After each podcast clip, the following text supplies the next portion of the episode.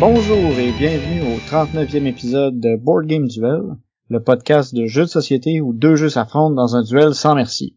Je suis votre hôte Vince et je suis avec Sam. Aujourd'hui, notre thème sera les chemins d'Alexander Pfister. Dans ce, dans ce duel, je vais défendre le jeu Great Western Trail Argentina. Et toi, Sam? Moi, je vais vous parler de Maracaibo. Mais avant de parler de tout ça, euh, on veut faire deux retours euh, aujourd'hui. On va faire un retour euh, sur notre épisode de, l'an passé pour commencer.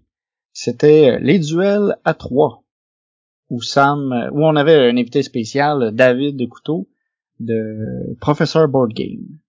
C'est ça. Thème, c'était les jeux qui sont à leur mieux à trois joueurs, étant donné qu'on était trois personnes. Et moi, je suis allé avec le jeu 3. C'est full le concept. Je me tente jamais de cette blague-là. Euh, donc 3, c'est un euro très laid, mais vraiment bon, euh, dans lequel on va drafter des dés pour aller placer nos ouvriers dans les quartiers de la ville, pour euh, essayer de faire des combos qui vont nous aider à réaliser notre objectif secret. C'est un jeu qui est plein d'interactions parce qu'on peut aller acheter les dés des autres, puis on peut le choix de dire oui il y a des tours qu'on on peut penser qu'on a plein d'actions qu'on va pouvoir faire, puis là, finalement, euh, on se fait acheter toutes nos dés, fait qu'on se rend avec plein d'argent, mais comme on sait pas trop qu'est-ce qu'on va faire avec. Euh, c'est des combos qui vont se découvrir au fur et à mesure que la partie avance. Un vraiment bon jeu de, de, de gestion de, de ressources, puis qui qui est très coupe-gorge au final. C'est euh, c'est particulier, particulier à quel point ça peut être frustrant de se faire voler ses dés. Mais euh, si on n'est pas pire, il y a moyen de, s'en sortir par après puis de se venger sur euh, nos amis, qui deviennent tranquillement pas vite nos ennemis. C'est ça, parce que l'ordre du tour va changer à chaque tour. Fait que quand on est premier, on a plus de choix de dés. Quand on est dernier, des fois, il y, a moins de choix. Fait que c'est... Faut essayer de maximiser nos opportunités quand elles sont là. Puis euh, deviner c'est quoi l'objet. Parce que tout le monde a son objectif secret qui peut rapporter des points, mais il va rapporter des points à tout le monde. Fait que je fais pas juste scorer le mien, je vais scorer lui à Vincent puis lui les autres aussi. Donc si je vois que Vincent il accumule plein d'influence, ben peut-être que je vais me dire ah ben il doit avoir l'objectif d'influence, fait qu'il faudrait que j'en fasse moi aussi, tu sais. Ouais, puis à ça il y a moyen justement de fourvoyer vos opposants en allant euh, vers des fausses en leur ramenant des fausses pistes. Mais bon, faut pas trop aller loin dans notre fausse piste parce que c'est pas bon pour nous autres non plus. C'est ça. Donc c'est un jeu qui que je recommande encore. Euh, J'y joue souvent sur euh, Board Game Arena. En personne, euh, je refuserais jamais d'y jouer non plus. Un, excellent jeu. 3 de Sébastien Dujardin, Xavier Georges et Alain Orban. Publié par Pearl Games qui malheureusement ont, ont plié bagage récemment. Donc, euh, on va passer du coupe-gorge au poignard dans le dos parce que de mon côté, j'avais défendu le jeu A War of Whispers. Donc c'est un jeu euh, de contrôle de territoire, mais qui est pas tout à fait un contrôle de territoire, dans le sens où on n'est pas lié à une faction comme telle, mais on a plutôt des allégeances variées aux différentes factions qui se tapent dessus. Puis on a une faction que si elle contrôle beaucoup de territoire, on fait deux points. Ah ben on fait deux points par territoire, une qui on fait un point par territoire, une qu'on fait pas de points, puis une qu'on perd des points. Fait qu'il faut un peu influencer les différents euh, les différentes nations pour qu'ils se tapent dessus de, de sorte qu'on maximise nos points. Puis tous les joueurs n'ont pas nécessairement les mêmes les mêmes allégeances. On peut les changer à certains moments dans la partie si on voit qu'on est mal pris. Fait qu'on a quand même moyen de, de, de retourner sa veste de bord euh, à certaines occasions. Mais quand on fait ça, on, on, révèle notre jeu à nos adversaires parce que là, on va être obligé de mettre face ouverte euh, les factions qu'on a échangées. Exactement. Fait que là, tout le monde voit notre jeu, puis là, justement, souvent, c'est une bonne occasion de poignarder nos alliés, puis de s'assurer que, que, nos opposants soient défaits. Euh, le mécanisme principal, c'est euh, une sélection d'actions. Donc, on va avoir euh, des espions, des agents, qu'on va positionner sur le tour du plateau. Puis la, la twist, c'est que dans le fond, on va mettre notre notre notre agent pour effectuer une action, mais selon notre position sur la suite d'actions pour une faction donnée, on peut faire plus qu'une action. On fait dans le fond toutes les actions qui précèdent notre action de choix mais des gens peuvent se placer devant nous par la suite pour, pour que eux puissent faire les dites actions. Fait que c'est ça, c'est un peu, euh, c'est beaucoup de politique, tu on se regarde, on sait pas qui est avec qui, euh, on, on essaye de, maximiser notre, euh, euh ben d'aider le plus possible notre la faction avec laquelle on est allié, mais on veut pas trop que ça paraisse parce qu'il faut pas que les autres se mettent à taper dessus puis à, la réduire en néant. c'est un jeu qui se joue assez assez vite aussi. Donc, euh, c'était A War of Whispers, euh, designé par Jérémy Stoltzfus et publié aux éditions euh, Galacta. Puis notre ami David, lui, avait défendu le jeu Tyrants of the Underdark, qui est un jeu de deck building et de contrôle de territoire qui est dans l'univers de Donjon Dragon. Puis où on va être des familles de, de donc de d'elfes noirs qui essayent de de magouiller pour euh, prendre les dessus du, genre de underworld, ben du underdark en fait là. Puis qui euh, sont pas toujours gentils avec leurs employés. D'où le nom. Et donc c'est ça, on va jouer des cartes qui vont nous permettre de d'étendre notre influence euh, sur le plateau. Il y a une euh, twist assez intéressante que quand on détruit des cartes de notre deck, dans le fond, on fait comme les promouvoir dans notre cercle de, de conseillers, si on veut, fait qu'ils ils vont valoir plus de points à ce moment-là. Parce que toutes les cartes qu'on achète vont valoir des points en fin de partie. Euh, notre présence sur le plateau va valoir des points aussi, mais les cartes qu'on a retirées du deck vont valoir encore plus de points. Puis plus une carte est forte, plus elle vaut de points quand on la retire, donc c'est tout le temps euh, touché de savoir, euh, tu sais, d'habitude dans un deck building, la stratégie c'est de se débarrasser de ces cartes poches, mais là c'est pas ces cartes-là qui valent nécessairement le plus de points, puis dépendant du timing de la partie, si on est en début de partie, ben on veut pas se débarrasser de nos meilleures cartes, mais en fin de partie ça peut vraiment valoir la peine parce que ça va nous donner beaucoup de points, mais on sait pas exactement quand la fin de la partie va arriver non plus. C'est un jeu qui est quand même assez cool. Moi malheureusement j'y ai pas rejoué, là, pas plus qu'à War of Whispers d'ailleurs, mais euh, c'est deux jeux que, que je serais toujours partant pour jouer euh, si l'occasion se présente. Mais qui sont quand même moins bons que trois. Donc, euh, ça met la fin à notre premier retour. Notre deuxième retour, c'est par rapport à l'événement, le défi Joudon, auquel on a participé. On aimerait saluer aussi les membres de notre équipe qui ont participé avec nous à l'événement. Donc, je remercierai Dominique, Cédric, La Flèche, Guillaume et Marie qui ont porté euh, fièrement leur t-shirt euh, Board Game Duel euh, lors de l'événement. Ça a été un super bel événement. Je pense que ça a été une belle réussite. On a toutes les équipes ensemble, on a réussi à accumuler au-dessus de 40 000 dollars finalement. Il y avait un objectif de, de 30 000 dollars. Donc pour une première édition, je pense qu'on peut que se réjouir de, ce beau succès-là. Puis ça a été vraiment une belle journée. T'as plein de passionnés de jeu. Il y avait une file d'attente le matin à 9h pour rentrer, pour pouvoir euh, commencer à jouer.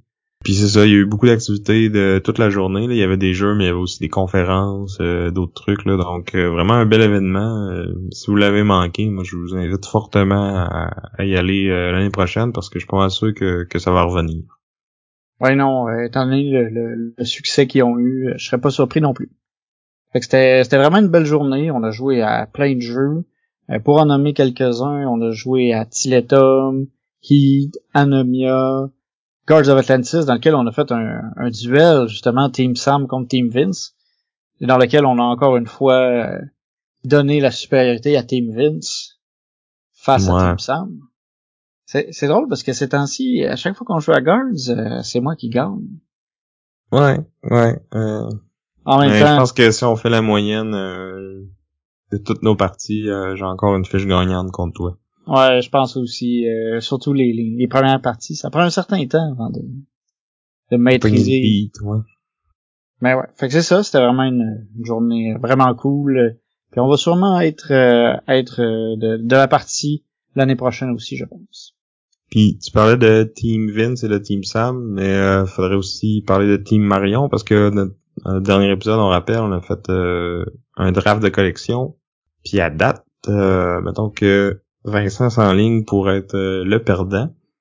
Mais on, puis on avait dit que le gagnant allait pouvoir euh, imposer une conséquence au perdant. Donc on va laisser encore quelques jours, disons, à partir du moment où cet épisode-là va être disponible pour aller finaliser vos votes. Puis après, on pourra décider de la dite conséquence. D'ailleurs, on, on attend toujours des suggestions pour ça.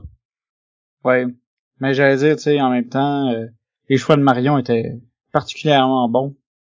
C'était la, moitié de ses choix étaient dans mes choix aussi, tu sais, fait que c'est c'est comme difficile pour moi de de de pas être d'accord avec sa, sa sélection. En tout cas, à date, c'est elle qui mène. Mais c'est quand même serré avec moi. Puis il y a Vince quelque part en arrière. Ouais. Je pourrais aller voter pour elle, mais contre moi en même temps. Donc, euh, je pense que ça fait le tour de nos petits retours. On va pouvoir parler maintenant des jeux auxquels on a joué récemment. On va commencer par toi, Sam. Tu m'as parlé du jeu euh, Tidal Blades Banner Festival, qui pour lequel l'esthétique m'attire particulièrement. Ça me fait penser à, à Chrono Trigger. Je pense que c'est peut-être la grenouille sur le dessus qui m'influence, mais en tout cas, il, me tapait l'œil, puis j'ai hâte de t'en entendre parler. Oui, donc c'est un jeu de J.B. Howell, Michael Mihalsik, puis ça a été publié par euh, Droid City Game. C'est un jeu dans l'univers de Tidal Blade. Là. Ils sont rendus que toute une lignée. Je pense que lui, c'est le deuxième qui est sorti. Les jeux, oui, ils sont dans le même univers, mais mécaniquement, ils se ressemblent pas du tout de, de, ce que je connais. C'est le seul auquel j'ai joué, mais de ce que j'ai entendu des autres, ça, ça se ressemble pas bien. Ben ben. Puis en fait, ce jeu-là, il ressemble pas vraiment à aucun autre jeu que, que j'avais déjà joué, donc euh, j'ai, vraiment apprécié son originalité. Il, est un petit peu difficile à décrire. Dans le fond, thématiquement, on est comme des, des espèces de marchands de fruits dans un espèce de petit village euh, tropical, paradisiaque. Il y a comme des échoppes euh, sur des pilotis, puis là on se promène en moto marine d'un quartier à l'autre pour aller vendre nos affaires. Ça, c'est la thématique. Je sais, c'est super euh, générique, puis tout le monde fait ça tout le temps, là, mais bon. Un tour de jeu, comment ça, va fonctionner, c'est que tous les joueurs vont simultanément euh, jouer une carte de leur main. Puis les cartes vont avoir des valeurs, puis des couleurs. Il y a quatre couleurs de cartes, puis comme chaque couleur a des cartes qui vont de 1 à 9 ou 11, je suis plus très, suis plus certain, mais bref, toutes les mêmes valeurs. Puis selon la carte qu'on va jouer, on va être euh, ranké par rapport aux autres joueurs. Donc la, carte la plus forte va être euh, qui gagne ce, ce round-là, si on veut. Puis la plus faible va être le perdant, puis toutes les autres vont être dans le milieu. Puis quelle couleur est plus forte que l'autre, ça va changer d'un round à l'autre.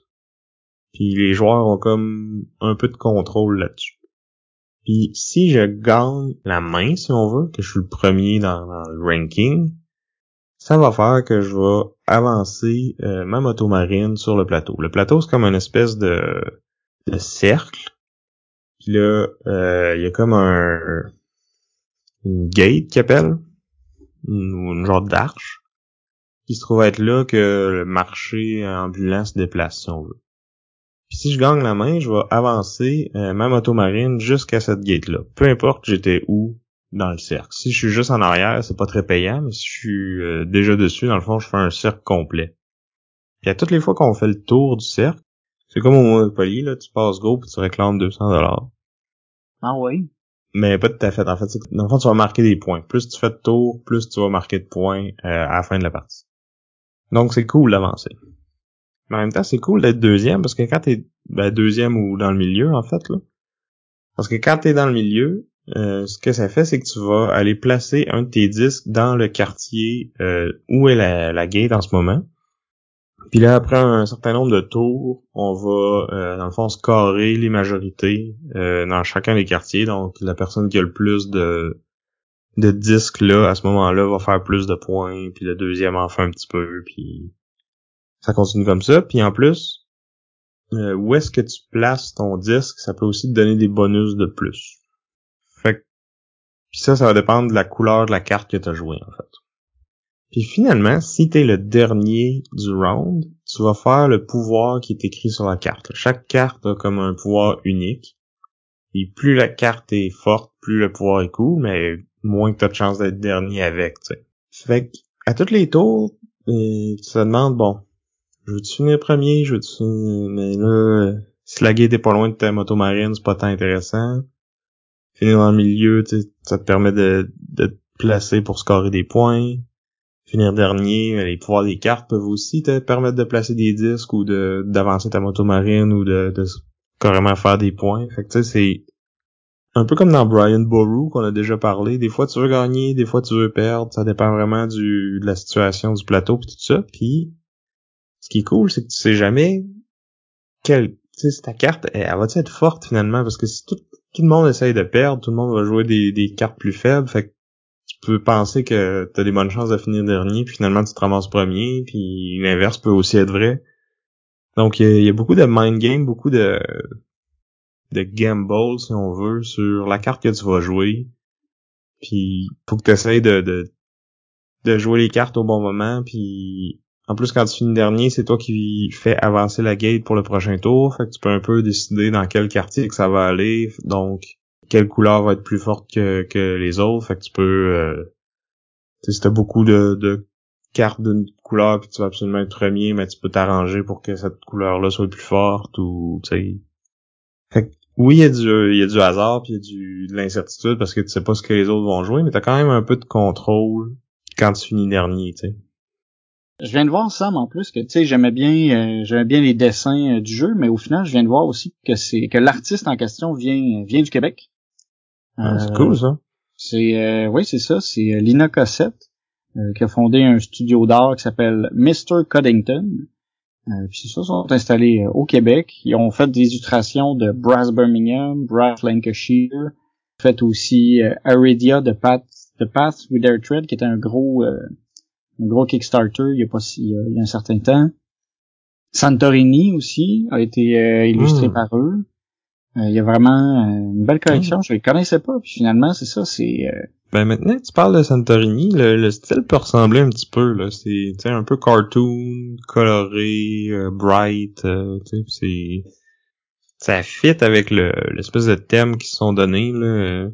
Ouais, un peu exotique là. Tu sais, t'as le goût tu vois le dessin, t'as le goût d'aller plonger dans l'eau puis de te baigner parce que l'eau a l'air bonne. Ouais, c'est ça, ça donne le goût de partir euh, en vacances dans le sud.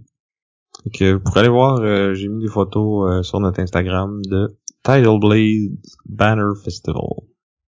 Donc, en parlant d'aller dans l'eau, ben le jeu que je vais vous présenter, c'est un jeu qui pourrait techniquement se jouer dans l'eau, parce que c'est un jeu de cartes avec des cartes en plastique qui ne peuvent pas être mouillées. C'est une des caractéristiques euh, de cette euh, série de jeux-là qui s'appelle la série de ben, qui est la série de jeux Gloom. Euh, dans mon cas, je vais vous parler de Cthulhu Gloom parce que Cthulhu, tout le monde, je pense que c'est plus un, secret pour aucun auditeur que j'aime beaucoup l'univers de Lovecraft. Donc, dans le jeu Gloom, l'objectif, c'est en fait, c'est de tuer la famille, notre propre famille dans le cadre de, Cthulhu Gloom, on a des personnages du mythe de Lovecraft où on a des, des hybrides de, d'hommes poissons qu'il faut faut assassiner. Puis l'idée c'est qu'il faut euh, tuer notre famille, mais aussi en leur faisant subir le plus de le plus de désespoir possible. Fait que c'est un peu euh, c'est un peu macabre comme comme thématique, mais moi je trouvais ça intéressant.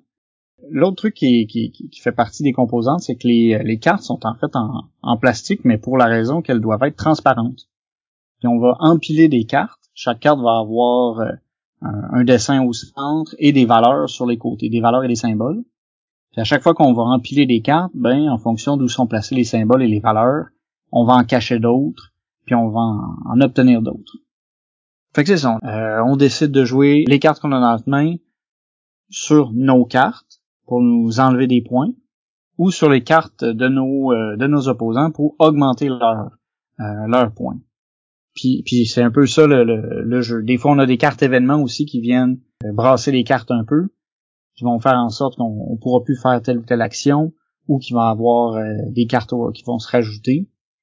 Fait que c'est un jeu assez assez simple à jouer. C'est un peu de, de, de gérer, euh, de regarder qu'est-ce que les autres joueurs ont, quel, quel joueur a l'air d'être en tête pour pouvoir soit tuer de façon euh, prématurée leur personnage pendant qu'ils valent pas beaucoup de points, ou essayer de, le, de remonter leur score pour éviter qu'ils fassent trop, ben, qu'ils perdent trop de points. Parce que les points négatifs, dans le fond, c'est ça que tu veux, parce que plus ils sont négatifs, plus ils sont dans le désespoir, puis plus c'est bon pour toi. C'est comme au golf. Exact. Belle comparaison, ça. Ouais, j'avais joué avec toi euh, un petit bout déjà, là.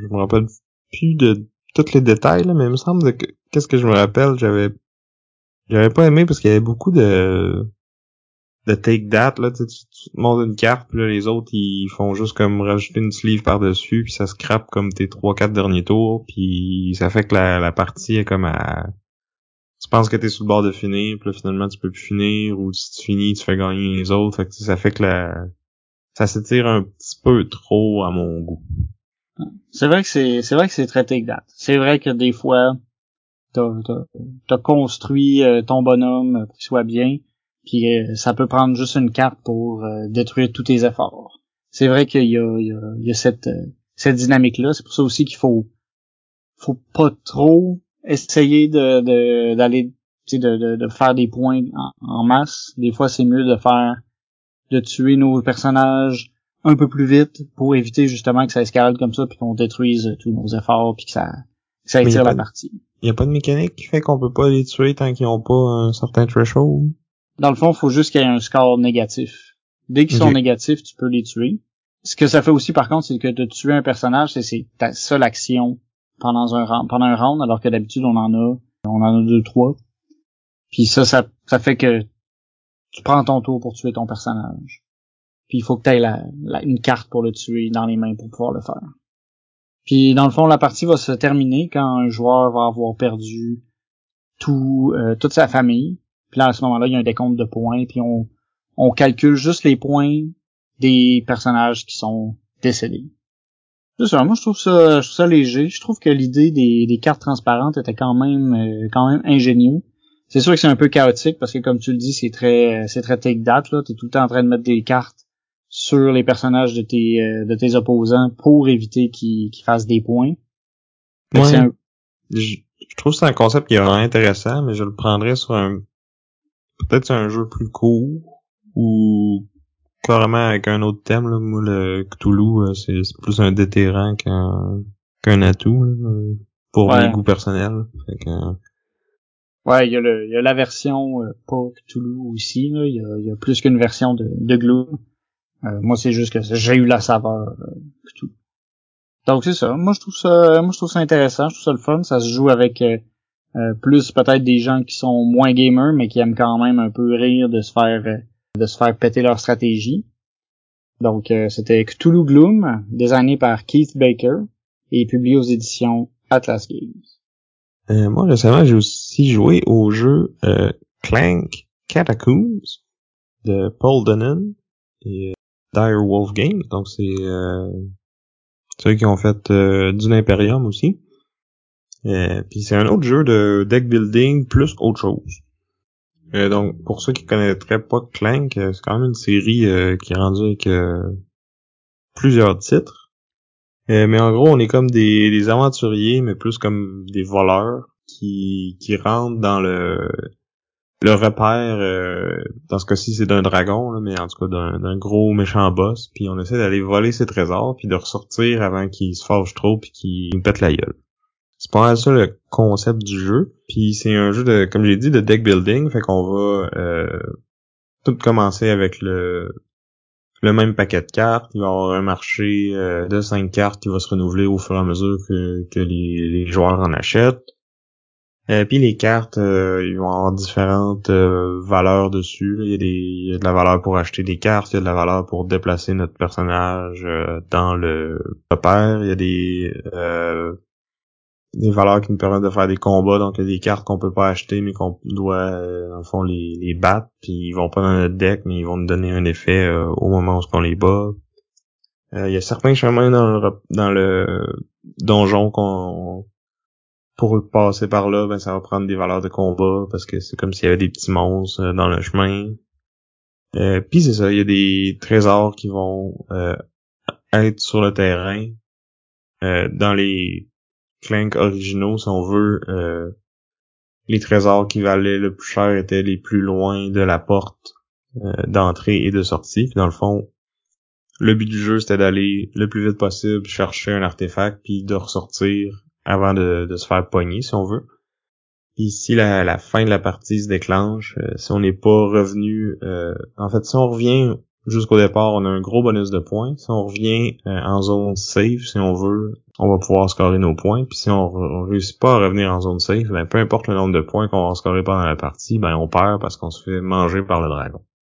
Puis la nouveauté de Catacombs qui est sortie euh, l'année dernière, c'est que le donjon, au lieu d'être un plateau fixe, euh, ça va être euh, des tuiles modulaires qu'on va explorer au fur et à mesure que la partie avance. Donc quand on arrive à une un chemin qui, qui mène nulle part, ben, on pige une tuile au hasard, puis on la place devant où est-ce qu'on veut aller. Puis là, quand c'est nous qui explorons, on va avoir un peu le choix de l'orientation qu'on met notre, euh, notre tuile, parce que les tuiles, ils ont comme plusieurs chemins qui se croisent, puis euh, différentes cases, puis des fois, les euh, toutes les cases d'une même tuile sont pas nécessairement reliées entre elles. fait que, dépendamment de comment on les place, on peut avoir des chemins plus courts ou plus longs pour se rendre à certains endroits. Fait c'est c'est un peu ça la, la twist de celui-là. C'est sûr que c'est d'une partie à l'autre, le donjon va être différent, fait qu'on a un peu plus de variété. Ça va peut-être plaire euh, à certains joueurs qui, mettons, qui ont joué beaucoup à Clang puis qui commencent à, connaître euh, le plateau un peu par cœur, si on veut, puis qui font tout le temps le, même trajet. Mais moi, j'ai trouvé que ça... C'est un jeu où il y a déjà beaucoup de hasard, étant donné que c'est un, deck building, fait que tu piges ta main de 5 cartes à chaque fois, puis des fois tu pognes pas... Euh, même si t'as acheté des cartes qui ont des, des bonnes synergies ensemble, si t'es pige pas en même temps, ben ça donne rien, tu sais. Euh, on a le marché tournant que des fois, il y a une super bonne carte qui sort, mais comme après ton tour, fait que si tu joues à trois ou quatre joueurs, il y a des très bonnes chances que les autres joueurs vont l'acheter avant que tu aies même la chance de, de réagir. Puis là, c'est que tu rajoutes en plus les tuiles. Des fois, il y a des tuiles qui sortent qui peuvent euh, être vraiment avantageuses pour certains s'ils sont allés dans, dans une certaine stratégie ou, whatever. Ou ça peut arriver que tu piges aucune tuile qui a un artefact dessus, puis que t'es, faut quasiment que tu cours après les autres pour aller leur, voler le, le leur, mais tu sais, comme vu que c'est eux qui ont placé leur tuile, ils vont s'être avantagés plus que toi. Puis en plus, des fois, il y a des. Quand il y a certaines cartes qui sortent, ça fait tourner les tuiles sur lesquelles euh, il y a des joueurs de présent. Donc tu pouvais avoir un plan, t'as fait un chemin, puis tout va bien, puis là tout d'un coup, oups, ta tuile tourne, puis euh, t'as plus de chemin possible pour te rendre euh, au départ, puis là t'es t'es un peu fourré. Ouais, fait que c'est c'est beaucoup plus difficile de, planifier comment on va se rendre à, un trésor donné parce qu'on on sait pas ils sont où. Puis étant donné que le, la, la, catacombe va, va muter un peu au cours de la partie, c'est ça fait que c'est plus difficile de planifier puis qu'on a comme trop de hasard. C'est ça un peu ça ton, euh, ouais, mais interprétation c'est un peu mitigé parce que dans le fond, les premières tuiles qui, qui vont être pigées sont comme... Tu il y a comme deux catégories, là. Tu, mélanges euh, celle de départ puis celle plus tard, puis tu mets celle de départ sur le dessus, là. Fait que tu vas pas tomber sur le gros artefact euh, dès le début, mettons, là, mais... Mais oui, c'est quand même... Je trouve c'est comme une coche de plus de d'aléatoire sur un jeu qui en avait déjà pas mal. Ouais. Je pense quand même que, comme tu disais, l'objectif derrière euh, cette construction-là du donjon, c'était pour rajouter de la rejouabilité puis faire en sorte que d'une fois à l'autre, on ait un, donjon qui soit complètement différent. Mais ça, j'avoue que ça affecte le reste de, de l'expérience un peu. C'est pas nécessairement optimal. Non, c'est ça. Puis c'est dommage parce que je trouve que le jeu, il y a beaucoup de de caractère si on veut là. Il y a du flavor text sur toutes les cartes euh, qui est quand même assez rigolo. Puis c'est le fun parce que quand t'attends ton tour ben tu lis c'est quoi le, truc sur tes cartes. Genre euh, s'il avait voulu garder ça en place il l'aurait cloué au plancher. Il y a un petit ton humoristique que, j'aime beaucoup mais c'est ça. C'est c'est dommage que ça soit euh, en tout cas moi, je préférerais jouer à l'original ou à... En fait, l'original, j'ai jamais joué, j'avais joué à la version euh, In Space, là, qu'on m'a dit que c'était à peu près la même chose, mais euh, avec une thématique différente, là. Parce que là, justement, il y a des petits clins d'œil à Star Wars, Star Trek et plein d'autres euh, petits univers de, de science-fiction, là. Donc c'était Clank Catacombs de Paul Denon et Direwolf. Cool, fait que ça, fait le tour des jeux qu'on a joués euh, récemment. Donc euh, maintenant on va passer au plat principal, notre duel, qui a suivi la thématique euh, des chemins d'Alexander Pfister, parce qu'en effet on va défendre chacun un jeu qui a été designé par cette, cet auteur-là. Et je vais commencer par le jeu Great Western Trail Argentina. Donc euh, c'est designé par Alexander Pfister, comme on n'arrête pas de le dire, et c'est publié par Eggert Spiel. Donc euh, Great Western Trail Argentina, c'est euh, c'est Great Western Trail deuxième édition, mais un peu modifié. On garde quand même la, la, thématique centrale qui est de vendre nos vaches le plus cher possible. On sait de construire euh, notre cheptel de vaches, s'assurer qu'il soit les, que ce soit les meilleures vaches qui soient, qui soient dedans, puis aller les vendre pour pouvoir faire un maximum de profit. Euh, ça a l'air très simple comme ça, mais au final, il y a beaucoup, beaucoup de mécaniques qui vont s'ajouter autour de ça. Euh, c'est pas un jeu particulièrement léger, surtout parce que son manuel d'instruction est peut-être pas nécessairement le plus facile à suivre, puis c'est difficile de, de retrouver des fois certaines règles particulières du fait de sa structure, mais je le trouve très satisfaisant à jouer une fois qu'on a appris à le prendre en main. Donc, dans Great Western Trail, on a notre plateau central où il y a justement une, il y a un chemin, euh, il y a une route qu'il faut suivre et on va faire progresser euh, nos cowboys euh, sur cette route-là. À travers la route, ils vont rencontrer différents obstacles. Donc, il va y avoir des fermiers dans le besoin qu'on peut aider à l'aide de nos, vaches. Il va y avoir des buildings qu'on va pouvoir utilisé pour faire différentes actions. On a un train qu'il faut faire avancer. Ce train-là, dans le cas de Argentina, nous permet d'avoir un raccourci pour aller à Buenos Aires, où on peut vendre nos vaches. Donc, euh, on a une thématique de, euh, de, deck building qui est assez importante aussi, parce qu'à chaque chaque round, on va se compléter notre main de, de vaches, puis on va acheter des vaches. Je sais que Sam, toi, j'ai vu ta face, vous l'avez pas vu, mais j'ai de la misère à appeler ça du deck building. Il y en a un peu. C'est c'est pas nécessairement t'es pas nécessairement obligé aussi d'aller beaucoup là-dedans parce que vu qu'il y a comme plein de façons de faire des points. Ouais, mais je comprends que t'achètes des cartes et rajoutes à ton deck. Mais les cartes en tant que telles, t'es joues jamais, ils font rien toutes seules. Ben, dans Argentina, tu peux maintenant les dépenser plus pour faire justement tes, pour aider les euh, les fermiers avec leurs problèmes. Puis dans le fond, chaque famille a besoin de, vaches fortes, puis tu peux acheter des cartes pour la leur force plus que pour leur valeur. Oui, mais encore une fois, tu sais, oui des fois, puis même dans l'original, faut quand tu fais une action, tu dois dépenser des cartes euh, de valeur précise ou de couleur précise ou deux pareils ou whatever. Fait c'est plus comme des ressources quasiment que des cartes que tu vas jouer, tu sais. D'où le, j'ai de la misère à appeler ça un deck builder. Si, si t'aimes beaucoup le, deck building, les Hero Realms, les, euh, les Clank, les, ce genre de jeux-là, ça veut pas nécessairement dire que tu vas aimer Great Western Trail, tu sais. Ouais. Déjà du fait que c'est ça, c'est sûr qu'il y a pas de, tu fais pas de synergie avec tes vaches, là. Non, c'est ça. Puis tu c'est pas un défaut, là. C'est juste, mais en même temps, je sais pas comment j'appellerais ça, mais c'est pas du deck building. C'est juste ça que je veux dire. Ouais. Je, je vois ton point, mais en même temps, je verrais pas comment l'appeler autrement. Non, c'est ça. C'est plus, c'est plus light, tu sais, dans le sens où c'est moins, y a moins de réflexion à savoir, tu sais, quelle vache t'as besoin. Tu sais, souvent, ça se résume à, bon, il me faut une vache verte, il me faut une vache mauve de plus. Puis c'est ça. Mais t'as quand même l'aspect d'avoir des cartes dans ta main, tu, tu les joues, tu crées une défausse. Quand ta défausse est, vide, tu rebrasses. Euh, puis, mais ouais. Je, je comprends ton point. C'est un genre d'hybride de deck building puis de gestion de ressources, en fait. Ouais. C'est juste que tes ressources, c'est des cartes. Ouais. C'est ça. Puis t'as aussi à ça la gestion euh, des différentes actions, qui est assez euh, assez impressionnante parce que dans le fond, on peut se déplacer de temps de temps de position sur la route avec notre avec notre cowboy, puis on peut décider d'arrêter pour faire les actions qui sont sur les bâtiments les actions des bâtiments, ça peut nous permettre de, on peut vendre une vache, dans le fond, défausser une carte pour pouvoir faire de l'argent.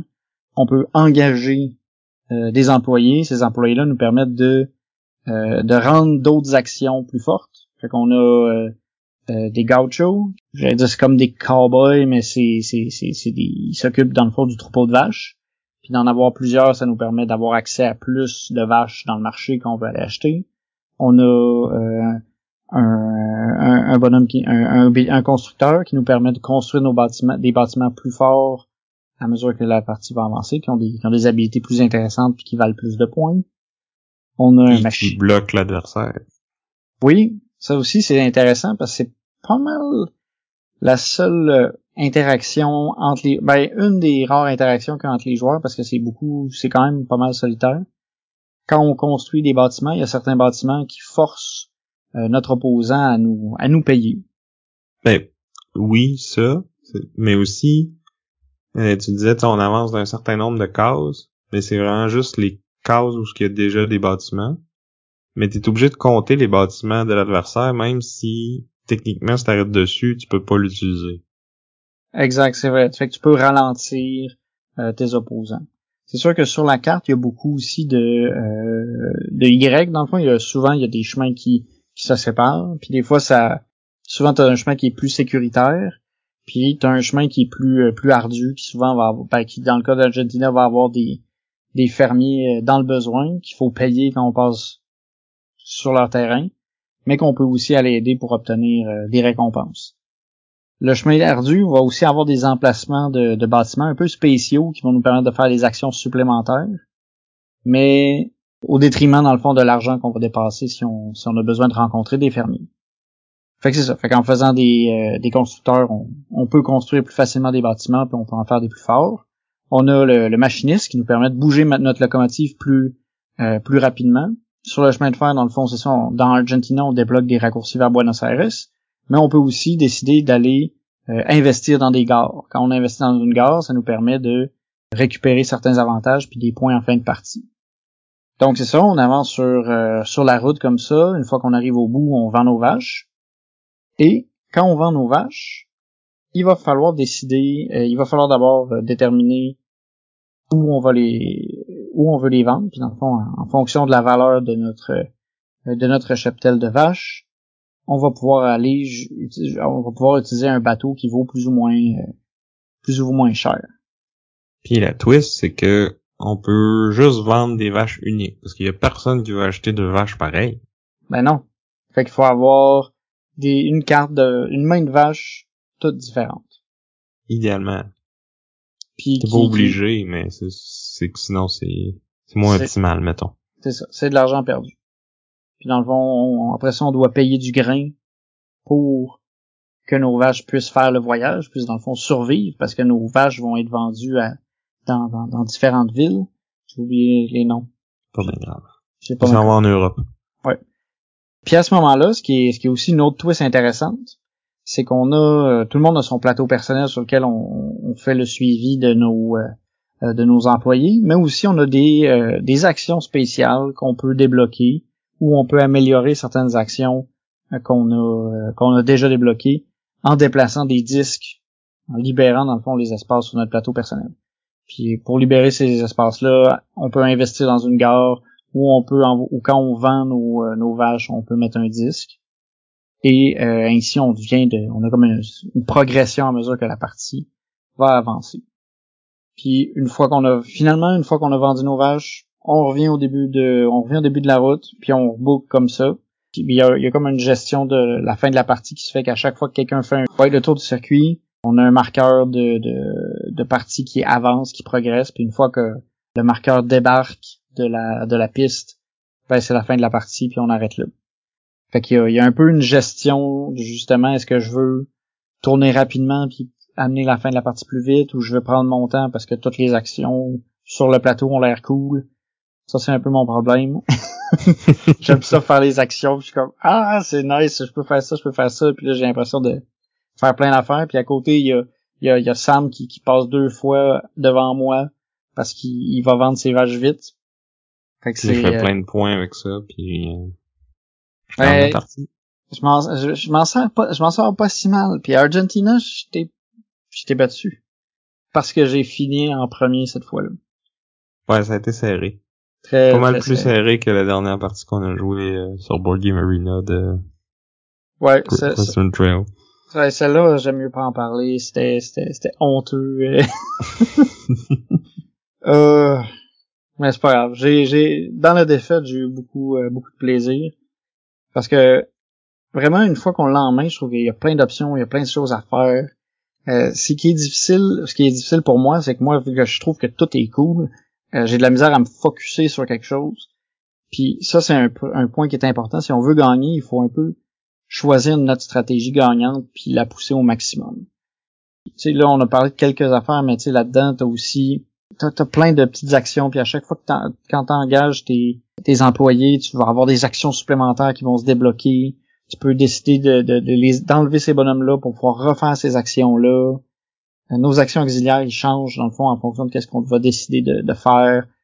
Dans Argentina, on a aussi les villes euh, dans lesquelles on envoie nos vaches, qu'on peut aussi, qui qui sont comme trois petits plateaux de jeu sur lesquels on peut aussi dépenser du grain supplémentaire pour pouvoir faire des points et faire de l'argent.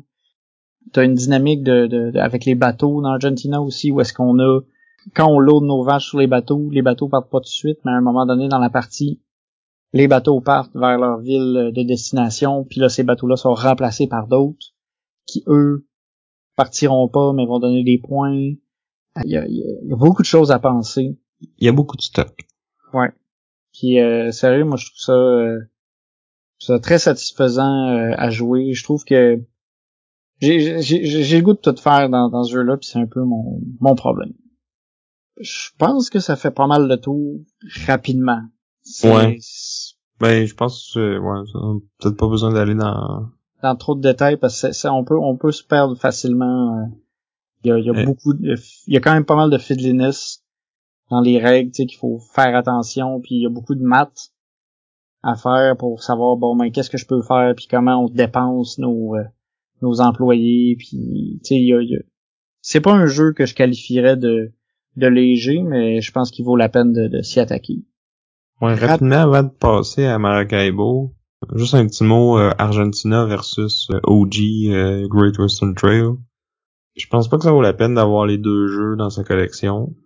Puis je sais pas si je recommanderais de commencer avec Argentina parce qu'il est quand même plus compliqué. Là. Ils ont rajouté des mécaniques de plus, ils ont rajouté des systèmes de plus. Le core loop est à peu près pareil, mais les façons de scorer euh, puis les, les petits trucs qu'ils ont rajoutés, ça ça rajoute de la profondeur, mais ça rajoute aussi de des, des De la règles. complexité, des- ouais. ouais, c'est ça. Par contre, un truc que moi ce que j'aimais bien par contre par rapport au, au jeu original, c'est euh, une différence euh, qui peut avoir l'air un peu un, peu niaiseuse à première vue, mais que moi je trouve qui est quand même euh, intéressante, c'est que dans Argentina, on commence sans carte d'objectif.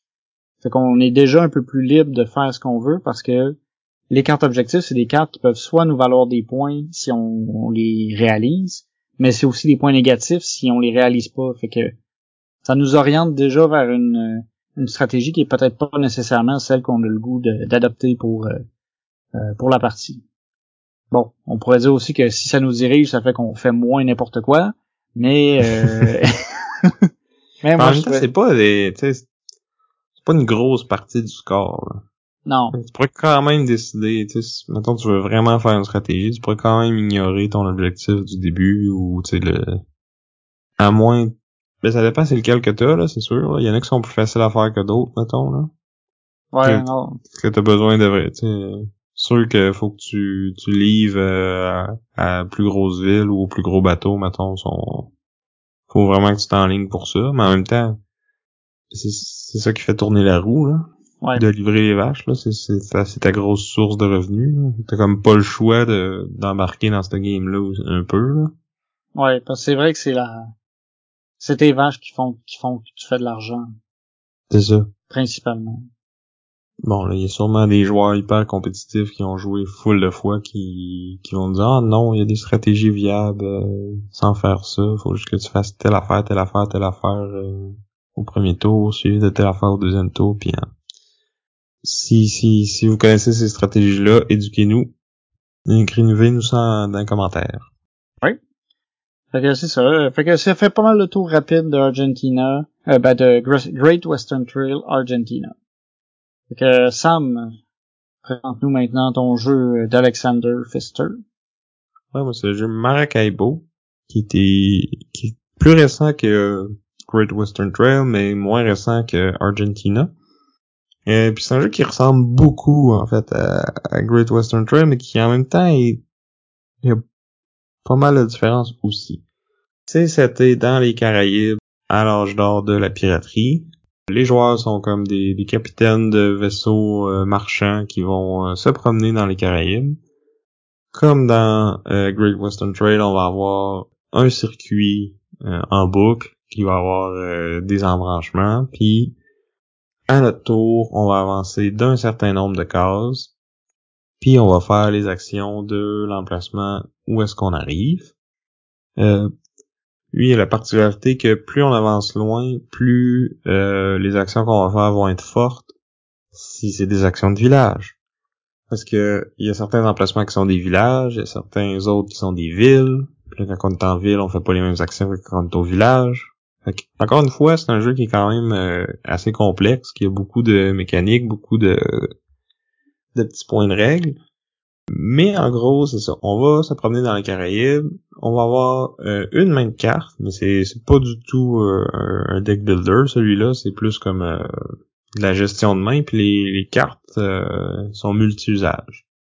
Fait qu'on peut soit les engager comme membres d'équipage, en faisant des, des, actions de village qui nous permettent d'engager les cartes qu'on a dans notre main. Puis là, faut faut payer le coût la plupart du temps en pièces d'or, mais des fois avec euh, d'autres euh, ressources aussi. Les cartes peuvent aussi être dépensées comme ressources euh, quand on arrête dans une ville. Fait que là, on, on défausse la carte tout simplement qui a le bon icône de ressources parce qu'on en fait comme si on vendait cette marchandise-là qui est en demande dans cette ville-là. Puis là, ça va nous permettre, un peu comme dans Great Western Trail, de prendre des disques qui sont sur notre plateau personnel, puis de les mettre sur le plateau de jeu. Donc, puis au fur et à mesure qu'on qu'on enlève des disques sur notre plateau personnel, ben euh, notre bateau, si on veut, s'améliore. Euh, on avoir des actions de plus qu'on peut faire. Euh, ça peut nous donner des bonus de revenus, des bonus de points, etc. Il y a un aspect quand même intéressant qu'il y a certains bonus qui sont plus forts, mais qu'on peut pas débloquer en premier. donc on a tout à toutes les fois qu'on qu'on doit améliorer notre bateau puis placer un 10, ben on a comme une décision à prendre de quel parce qu'on pourra pas toutes les enlever pendant la partie, donc faut vraiment choisir euh, lesquels qu'on veut débloquer en premier, puis euh, il y a plusieurs choix qui sont viables. Ben il y en a peut-être un que qui vaut vraiment la peine. Tôt. Tôt. Ben un ou deux en fait là, il y a quand même des, des actions de plus que tu peux te donner ou euh, t'as moins besoin de te déplacer pour faire plus d'actions. Puis il y en a un aussi qui te permet d'avoir une main de carte plus grosse. Fait ils sont tous bons à aller chercher euh, vite, ceux-là, mais en même temps, en début de partie, t'as pas beaucoup d'argent. Fait qu'aller chercher de l'argent, ça peut être bon aussi. Puis, en tout cas. Fait des choix intéressants là. Un autre façon qu'on peut utiliser les cartes, pour une autre sorte de ressources qui vont euh, servir pour des quêtes, parce qu'il y a certains euh, endroits sur le plateau qui a des quêtes à accomplir. Euh, donc, on défausse nos cartes, on, accomplit ces quêtes-là, ça va nous donner des points immédiats, ça va nous donner des bonus. bonus qui vont être plus ou moins forts dépendamment des, des membres d'équipage qu'on a ajoutés à notre bateau. Donc, encore une fois, beaucoup de systèmes, beaucoup de, de choses à considérer à toutes les actions qu'on fait une de ses twists à lui, c'est qu'il y a une espèce de campagne euh, semi-legacy, si on veut, mais qui est pas... Euh, tu sais, il y a une genre de trame narrative, là, mais honnêtement, si vous êtes du genre à triper sur les campagnes puis les histoires, puis vous dites « Ah, un jeu euro qui a, une campagne, ça va être cool euh, faut que vous aimiez les euros plus que les, les campagnes euh, pour euh, vraiment apprécier Maracaibo, je pense. Ouais, l'espace à la narration, il, est pas très grand, mettons, dans ce, type de jeu-là. Non, mais c'est ça, c'est que tu vas euh, à chaque fin de ronde, euh, tu vas revirer une carte, puis là, il y a un petit paragraphe qui va dire euh, qu'est-ce qui s'est passé, puis euh, si t'as fait telle action pendant la ronde, ben là, l'histoire elle progresse, puis tout ça, mais tu sais, c'est c'est vraiment minime. L'aspect intéressant de la campagne, en fait, c'est que ça va... c'est un peu comme une façon de de, de changer le setup de départ. Il va y avoir des, des emplacements qui vont être euh, pas nécessairement aux mêmes places, des embranchements de chemin qui vont être bloqués à différents moments de la campagne parce que il y a des tempêtes ou euh, il y a une ville où il y a une épidémie, fait que là on peut plus arrêter là, mais on va pouvoir y retourner si on amène des médicaments pis des trucs comme ça. Là. Fait que c'est des petits flafla qui qui est cute, mais tu sais c'est pas ça qui fait que t'as le goût de retourner au jeu. En tout cas, dans mon cas, là, euh, c'est plus comme c'est un c'est un solide jeu euro de gestion pis tout ça puis comme la campagne c'est comme plus une excuse pour euh, varier ton setup si on veut. Pas avoir exactement la même euh, partie à toutes les fois. Puis comme dans Great Western Trail dans le fond quand on arrive au bout du circuit ben là on va comme déclencher la, fin du round le premier qui arrive va euh, avoir un petit bonus puis les autres ont comme un tour ou deux pour essayer de finir la boucle si on veut essayer de finaliser euh, leur plan. Puis des fois, ça peut euh, ça peut les scraper pas mal. Parce que des fois, tu t'es dit, ah, j'ai besoin d'arrêter à trois places, mais finalement, tu peux juste arrêter à deux parce que l'autre est arrivé au bout du chemin trop vite. Fait que c'est ça, est-ce que tu vas arrêter aux places que tu voulais ou est-ce que tu rushes pour te rendre jusqu'à la fin? Parce que l'action bonus à la fin de la loupe, si on veut, est quand même vraiment forte. Fait que ça, ça vaut la peine de la faire la plupart du temps, tu sais t'as un, bon incitatif à, compléter. C'est un peu, euh, ça, amène un peu à parler de, je pense la, la grosse différence entre Maracaibo et Great Western Trail, c'est le niveau d'interaction entre les joueurs. Dans Maracaibo, il y a beaucoup plus d'interaction parce que t'as as, la traque euh, politique dans le fond, les conflits militaires dans lesquels tu t'impliques euh, peuvent avoir des impacts sur les autres joueurs. C'est ça, j'en ai ah pas parlé encore. ah ouais, excuse, je l'ai pas. Je vais essayer en euh, parler avant. Ouais, fait que c'est ça, on a euh, dans le fond trois nations qui sont qui sont là, puis euh, il y a certaines actions qui vont nous permettre d'aller nous battre au nom de cette nation-là, puis qui vont nous permettre d'augmenter notre influence avec eux, puis d'augmenter l'influence de cette nation-là sur le plateau. Puis peu importe le nombre de joueurs, il y a toujours trois factions, puis c'est c'est pas comme au début de la partie, t'en choisis une, puis tu, fais juste t'investir dans celle-là. Tu peux comme t'investir dans les trois comme tu veux. Dans le fond, à chaque fois que tu fais un combat, tu choisis un peu pour qui tu vas, tu vas te battre. Puis en fin de la partie, dans le fond, plus une nation va avoir de présence sur le board, plus elle va avoir de points, puis plus on a nous mis de l'influence dans cette nation-là, puis monté sur, sur cette piste-là, plus ça va nous rapporter de points à nous. Il y a comme un espèce de, de multiplicateur, là. C'est un, honnêtement, j'ai joué peut-être 12 fois au jeu, puis à chaque fois, il faut que je regarde comment ça marche parce que je m'en rappelle jamais, C'est pas si compliqué, mais quand même assez compliqué pour que je m'en rappelle plus, puis que je sois pas capable de l'expliquer là. Mais bref, c'est un peu fiddly. C'est ça. Plus une, plus une nation a de l'influence, plus elle vaut de points, puis plus moi j'ai participé à, à, ce qu'elle gagne en influence, plus je vais en bénéficier. C'est comme pas exponentiel, mais euh, multiplicatif.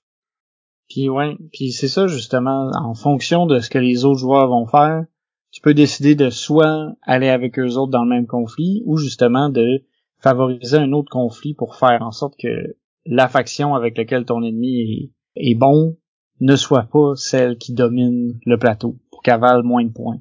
Fait que là, cette, euh, cette interaction-là qui, est en jeu, fait qu'on on va peupler la carte de, cubes des différentes factions, mais et puis il y a des forts. En fait, il y a des forts dans lesquels on peut mettre des bonhommes, mais qui peuvent aussi être déplacés par certaines actions de, de, combat avancées. Fait qu'on a, on a ici un, peu l'interaction. Euh, la plupart aussi des villes sur, euh, sur le chemin vont avoir seulement un emplacement pour mettre un disque. Fait qu'il y a un peu une petite course ici. Fait que tu peux essayer de bloquer les autres joueurs, faire en sorte qu'ils dépensent pas leur disque puis qu'ils puissent pas s'améliorer en essayant de, les, de, de, prendre le chemin que tu penses qu'ils vont aller pour pouvoir leur, leur, empêcher de vendre aux endroits intéressants. Euh, on a aussi les quêtes. Il y a un peu la, petite course à savoir qui va réussir à, faire les différentes quêtes. Tu peux les faire, comme ça les autres joueurs peuvent pas les faire. Puis on a, c'est ça, la, fin de la fin de la loupe qui fait que justement tu forces les autres joueurs à, soit changer leur plan ou à courir vers la fin pour pouvoir profiter eux autres aussi des, euh, des actions finales. Alors que dans le Great Western Trail, tu tu vas à ton rythme. La, Ben- gros, la grosse interaction, c'est que genre que tu peux faire payer quelqu'un puis qu'il te donne de l'argent. Ou t'es ralenti. Ou t'es ralenti un peu. En même temps, tu te ralentis toi aussi. Ouais, fait que ça, ça, ça touche tout le monde égal, tu sais, il y a le, il y a peut-être la, la, les chemins de fer, tu sais, où est-ce que là, tu peux bloquer un peu quelqu'un parce que tu peux aller chercher les, les bonus avant. Mais sinon, t'es, tout le monde est un peu, tu, tu mets pas beaucoup de bâtons dans les roues aux autres. Alors que dans Mario tu peux, tu peux le faire un peu plus. Mais ça reste quand même du, du solitaire en multijoueur, quasiment. Je suis d'accord que Maracaibo est plus interactif que Great Western Trail, mais tu sais, c'est pas euh, c'est pas mon premier exemple, mettons, de euro interactif. Non. Je peux, t'avais-tu d'autres choses à dire sur euh, le jeu ou si on peut commencer à, Non, on peut continuer de, de, de, de les comparer. Là. Comme tu dis, dans les deux cas, euh, les joueurs ont comme du contrôle sur le tempo de la partie. là. On peut aller plus ou moins vite euh, pour faire la boucle, mais je pense que dans, dans Maracaibo, c'est encore plus important puis plus euh, plus dicté par les joueurs. Puis tu sais, dans Great Western Trail, tu peux avancer lentement puis arrêter à toutes les places pour faire toutes les actions, puis ça va potentiellement être viable quand même. Versus que dans Maracaibo, ben si toi tu décides que tu fais ça, mais moi que j'avance de 7 à chaque fois, ben c'est pas long que j'arrive au bout, puis là il y a plein d'actions que t'auras pas eu le temps de faire finalement. tu sais. Ouais, c'est ça. T'es t'es un peu obligé de t'ajuster au, au plus rapide tout le temps parce que quand quand quand, la loupe a fini pour quelqu'un, elle a fini pour tout le monde. C'est ça. Un, un truc qui me je suis, je suis un peu indécis à savoir si euh, si j'aime ça ou si ça ça me gosse un peu dans Maracaibo, c'est c'est les cartes. Tu sais, je trouve que tu sais, c'est faut, faut pas que tu t'attaches à tes cartes. Non, faut pas que tu t'y attaches, mais tu sais aussi c'est que tu peux être malchanceux sur les cartes. Bon, c'est sûr que tu sais il y a beaucoup d'options, puis tu sais tu peux garder une carte que qui t'intéresse pour l'utiliser plus tard. Mais euh, je trouve que dans un jeu où tu sais il y a pas place au hasard ben ben, ou sinon que le, hasard touche tout le monde, sais quand c'est les missions qui sont piochées ou les marchandises en demande dans les villes, c'est ça ça affecte tout le monde. Mais là les cartes ça ajoute une petite dimension de- d'incertitude que, que la, la mécanique est le fun, mais ça me gossait un peu de devoir dealer avec les cartes. Puis des fois, tu te avec une main puis t'es comme, man. Ouais, mais t'as une des actions que tu peux faire, c'est flusher ta main puis prendre du cash, tu sais. Ouais. Mais c'est c'est pas des tonnes de cash. Puis c'est une action que si t'avais eu une bonne carte qui aurait été vraiment mieux. Fait que c'est c'est ça. Ça c'est le le petit truc qui me qui qui me Ben, tu sais, il y a des trucs le fun à faire avec les cartes. Il y a- il y a- mais il y a le Moi, fait je trouve- que tu dépends un peu d'eux autres. Ouais, ben, moi je trouve que c'est plus intéressant que la gestion de cartes dans Great Western Trail, que c'est juste comme, veux-tu quatre couleurs différentes ou pas?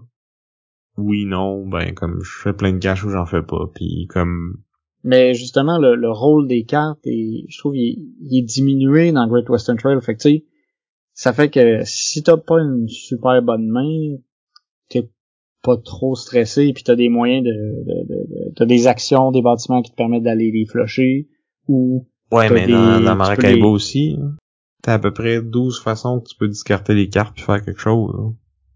Puis tu Ouais, peux le faire mais- n'importe où versus dans Great Western Trail. Si je veux me débarrasser d'une blanche, ben il faut que j'aille absolument sur un bâtiment qui demande de discarter une blanche. t'as ton token pour euh, flusher les cartes aussi? Euh, ouais, mais c'est comme une ressource assez limitée. Là. Ouais, mais tu peux le faire. Mais tu sais, je trouve qu'il y a plus d'occasions justement de de jeter tes cartes.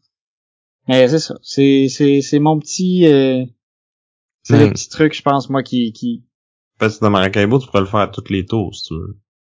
ouais, mais c'est quand même une action. serait pas efficace, là, c'est mais- ça. Mais, mais dans Great aussi, des fois, c'est pas efficace d'aller dépenser une blanche pour acheter des vaches quand t'as déjà... euh, ou qu'il y a plus de cartes dans le marché, ou tu sais... Ou des fois, t'en as juste une, puis tu voudrais aller acheter, mais là, tu, ben, tu peux toujours le faire pareil, mais là, t'as moins d'argent. En tout cas, je sais pas, je trouve que le- la gestion de main est plus intéressante dans Maracaibo que dans, dans Great Western Trail. Puis, comme t'as dit, il y a des moyens de mitiger ça parce qu'il y a des cartes que tu peux mettre de côté. Si le personnage est vraiment intéressant mais que t'as pas euh, l'argent pour le bâtir tout de suite, ben tu le mets de côté puis tu remplis ta main puis là ah, t'as peut-être pas payé ce que tu voulais, ben ah, ben je vais, prendre mon action de village pour flasher ma main, faire plus de cash. Puis, mais tu fais deux pièces. Tu tu flushes toute ta main, tu fais deux pièces. Ouais, mais en tout cas, justement, mais t'as comme pas le choix de faire ça parce que y a pas beaucoup de moyens de faire de l'argent dans ce jeu-là. oui, c'est vrai que des fois t'as pas exactement ce que tu voulais, mais tu cycles tellement souvent ta main que un moment donné tu vas finir par tomber sur ce que t'as besoin. Puis même si tu peux pas faire exactement ce que tu voulais, c'est quasiment sûr qu'il y a un autre move presque aussi optimal que tu peux faire. Étant donné que tu peux à chaque tour, tu peux avancer de jusqu'à cette case. Fait t'as quand même beaucoup d'options euh, sur où est-ce que tu veux, tu peux arrêter, tu sais. Ouais.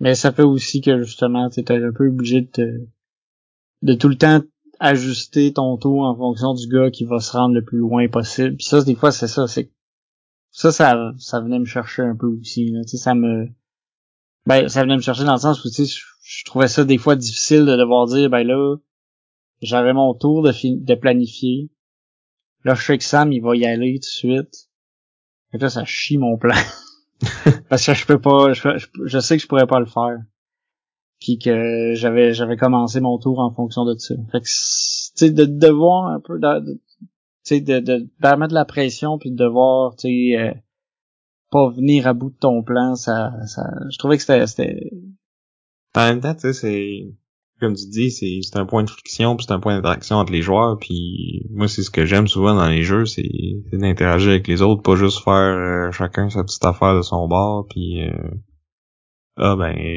mon puzzle finalement valait euh, deux points de plus que le tien à la fin, tu sais. Ben des fois c'est ça que je cherche là. Moi ça dépend ça dépend un peu du du style de jeu, tu sais là on est comme plus euro, plus gestion, tu sais, moi j'ai plus en tête que justement il faut que faut que tu sois optimal, puis tu sais, tu puisses prendre ton temps, mais là finalement, oh non, je peux pas. Puis euh, en tout cas, c'est c'est c'est un peu ça. Mais sinon, là j'arrête pas de bâcher là, mais j'ai j'ai j'ai bien aimé Maracaibo euh, en général. Puis un truc que j'ai beaucoup aimé, par contre, ça reste l'espèce de petit aspect de tableau builder qui est à côté. Tu sais, ouais t'engages, t'engages, t'achètes tes cartes, t'engages tes bonhommes, puis là, tu as moyen de te faire des combos, puis de dire, euh, euh, de, booster certaines actions ou d'aller chercher des points autrement. Puis ça, j'ai bien aimé. Puis l'aspect revenu, tu sais, là, tu vas pas... À chaque fin de ronde, t'as un revenu d'argent puis un revenu de, de, points. Puis ah tu sais, je trouve... Qui dépend des, des icônes que t'as accumulées, parce qu'il y a des, des, cartes qui te donnent des icônes, puis... Euh il y a des cartes qui te donnent des revenus si t'as les 10 secondes. Fait que tu trouves des synergies euh, avec ton tableau finalement. Ouais, ça, ça j'ai trouvé ça, j'ai trouvé ça bien. J'aimais ça euh, engager plus de bonhommes pour faire plus d'argent. Ça c'est faire plus d'argent, c'est le fun. Puis tu sais, tu le fais vraiment plus, tu sais, dans, dans, dans Great Western Trail, tu sais, oui, à un moment donné, tu vas avoir quelques bâtiments, mais t'es où tu vas réussir, où tu vas engager plein de bonhommes, mais tu sais, tu feras pas des des montagnes de points avec ça, où tu pourras, où c'est dur de, profiter de tout ça, alors que tu sais, tous tes bonhommes à côté de toi dans Maracaibo, ben, euh... dès que t'es construit, ils valent un certain nombre de points. Progresses pendant toute la partie. Versus Great Western Trail, tu fais juste compter tous tes points à la fin, tu sais. Ouais. Mais ouais, on, on voit là que sais, ils ont, ils ont fait le, le, premier Great Western Trail, après ça, ils ont fait l'extension, là, après ça, la deuxième édition. Puis là, après ça, attends, Maracaibo... Non, Maracaibo est venu avant la deuxième édition. Ouais, ben tu vois, tu sais, qu'il y a comme vraiment un, un style de, de jeu qui tend à vouloir se, se, se peaufiner. Mais dans le cas de, de mais tu sais, t'as quand même une bonne différence justement du fait de l'interaction entre Maracaibo puis Great Western Trail. je trouve c'est intéressant, mais moi j'aime mieux Great Western Trail justement parce que j'ai l'impression d'avoir plus de contrôle sur ma partie puis que on vient moins saboter mes plans. Ouais, mais moi, moi j'aime mieux Maracaibo pour l'interaction, mais aussi tu sais, j'ai dit que la campagne c'était pas euh, c'est pas la mer à boire, mais c'est quand même juste assez une valeur ajoutée, puis tu sais, c'est c'est rare les euros qui ont une campagne narrative, tu. C'est deux jeux quand même qui se ressemblent beaucoup, mais qui sont quand même assez uniques. Euh, tu sais, qu'il y a pas beaucoup d'autres jeux qui ressemblent à ça. En tout cas, pas que je connais. Puis, ben, objectivement, des pirates, c'est plus cool que des cowboys. Ben, je dirais pas ça. En plus, tu sais, t'es plus un marchand qu'un pirate dans Maracaibo. Tu oui, tu vas te battre un peu, mais... Ben, il y, a des pirates aussi, là, surtout dans la campagne. Euh, t'as des petits choix narratifs, des fois que t'as sauvé quelqu'un justement qui a été pris en otage par les pirates, fait que tu peux essayer de négocier avec eux autres ou de te battre contre eux, puis là, dépendamment des choix que les joueurs font, mais ça va pas être les mêmes ressources que tu as besoin pour comme compléter cette quête là puis c'est des petits éléments cool c'est pas euh, c'est pas la grosse force du jeu mais c'est quand même un beau euh, un beau crémage par-dessus ton gâteau avec des petits euh, c'est comme un crémage à vanille puis avec les petits sprinkles euh... les petits bonbons dessus ouais c'est ça ouais ouais ouais parce que Great Western Trail, ben, c'est un, c'est un gâteau carotte bien plein, pas de crémage. Ben, voyons. Je veux dire, tes meeples, tu peux leur mettre des chapeaux de cowboy. T'as-tu déjà vu ça, un, un jeu dans lequel tu peux customiser ton meeple à ce point-là? Euh, oui. Bon, à part, à part les, on va, on va enlever tout ce qui est skirmish puis euh, tout ça, là. Eh, mais il y a euh, Oak, qui est un jeu de, de placement d'ouvriers, que c'est des druides, puis tu leur mets euh, différents chapeaux pour qui se spécialise. Oh, ben regarde. Il y en a pas beaucoup. Non. on parlait tantôt de Great Western Trail, euh, ça vaut pas la peine d'avoir Argentina puis euh, ben, l'original. Je pense pas que ça vaut autant la peine non plus d'avoir et Maracaibo et Great Western Trail dans sa collection. Ouais. Parce, que oui, ils ont des différences, mais ils ont quand même beaucoup de similitudes aussi, donc ben, à moins d'avoir une vraiment grosse collection, là. Ouais, parce que c'est vrai qu'on on voit des, des, des, éléments de, de jeu qui sont qui sont similaires, mais un peu différentes. C'est vrai que ça, ça, je trouve que dans une collection, ça, ça remplit un peu la même niche. Mm-hmm. C'est un peu plus rendu là, c'est, c'est est-ce que t'aimes plus l'interaction? Est-ce que t'aimes plus faire tes affaires de ton bord? Est-ce que t'es plus attiré par les vaches ou les pirates? Est-ce que t'aimes les campagnes? Mais en même temps, si t'aimes pas ça, tu peux juste l'ignorer dans Maracaibo puis tout le temps jouer euh, au jeu de base puis ça marche très bien aussi. Ouais. Mais c'est ça. C'est, c'est, c'est des jeux que, comme tu dis, c'est ça, c'est pas... Euh... C'est, ça ferait quasiment comme un... C'est, pas loin d'un doublon dans une collection. C'est pas loin. T'avais-tu d'autres choses à dire? Non, je pense que ça fait le tour. Je pourrais dire que les euh, plateaux personnels de Great Western Trails sont doublés. Ouais, dans la version argentine, je sais peut-être dans la deuxième édition aussi, mais il l'était pas dans la première. Ouais, non, je pense pas. Je pense que c'est pour ça aussi qu'il y, y, a un prix premium euh, d'attaché aux nouvelles versions. Ouais. Mais c'est vrai qu'ils sont cheap dans, euh, dans Maracaibo. C'est comme... Euh, c'est quasiment une feuille de papier. Euh... Ouais. Puis tu sais, qui, qui glisse beaucoup, je trouve. ouais, non. Pour vrai, le... je vais te le concéder. Le matériel est plus cheap dans Maracaibo que dans Great Western Trail. Mais bon, en même temps, c'est pas des jeux que tu joues pour les composantes, c'est des jeux que tu joues pour le, le puzzle, la complexité. Je pense qu'on vient, on a pas mal fait le tour euh, de la discussion. Oui, ça va être à vous de parler maintenant. Vous êtes hashtag Team Sam avec Maracaibo. Ou est-ce que vous êtes hashtag Team Viz avec Great Western Trail Argentina? Ou sinon, dites-nous aussi, euh, c'est quoi votre jeu préféré de euh, Monsieur Fister? Parce qu'il y a quand même beaucoup d'autres jeux. Euh. moi, personnellement, mon préféré, en fait, ça serait Eye of Sky. Mais ça, c'était dans un autre épisode. Vous pouvez nous dire ça par courriel boardgameduel at gmail.com. Vous pouvez commenter euh, sur notre page Facebook, sur notre Instagram. Vous pouvez euh, rejoindre notre Discord. On a euh, différents canaux. On a un que c'est vote où ce qu'on peut juste aller réagir avec des petits emojis pour dire si on est Team Sam ou Team Vince. Des canaux pour euh, parler de jeux, parler du podcast, organiser des parties en ligne euh, sur Board Game Arena. Donc, euh, venez faire un tour. On est toujours content de, de, lire vos commentaires, de jaser de jeux avec vous autres. On aimerait aussi remercier Chrysalis pour notre chanson thème. Et sur ce, je Vince. Et je suis encore Sam. on vous dit à plus. Bye.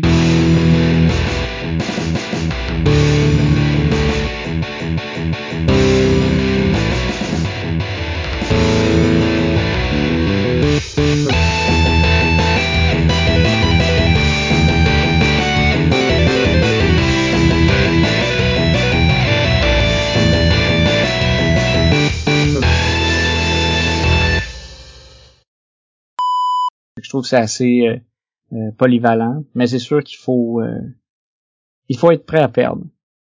Dans le sens où généralement on va avoir beaucoup d'interactions puis ah, on va couper ça. Donc Dominique, La Flèche, Guillaume et Cédric, qui se sont Marie aussi, j'allais oublier Marie. Je pense qu'elle m'en voudrait un peu. Elle aurait raison. Quand tu finis dernier, tu sais. C'est-tu clair? Euh, je vais t'avouer sincèrement, depuis que genre j'étais curieux de savoir c'était qui qui faisait le artwork, puis je vais avoir quelque chose de cool à dire dessus. J'ai j'ai pas full écouté. euh, je m'excuse, je suis fatigué. Qu'est-ce que j'ai fait pour Hey Marion, si tu nous écoutes là, puis que tu veux euh, venir remplacer Vincent, euh, give me a call. ah, excuse-moi. oh. C'est c'est c'est c'est Lina Cossette dans le fond, euh, c'est c'est une québécoise, fait que je voulais dire que dans le fond c'est c'est il aurait fallu que je structure un peu mieux, je pensais pas que tu allais me demander de le dire là. hey, ça valait la peine de pas m'écouter, hein? je vais reprendre.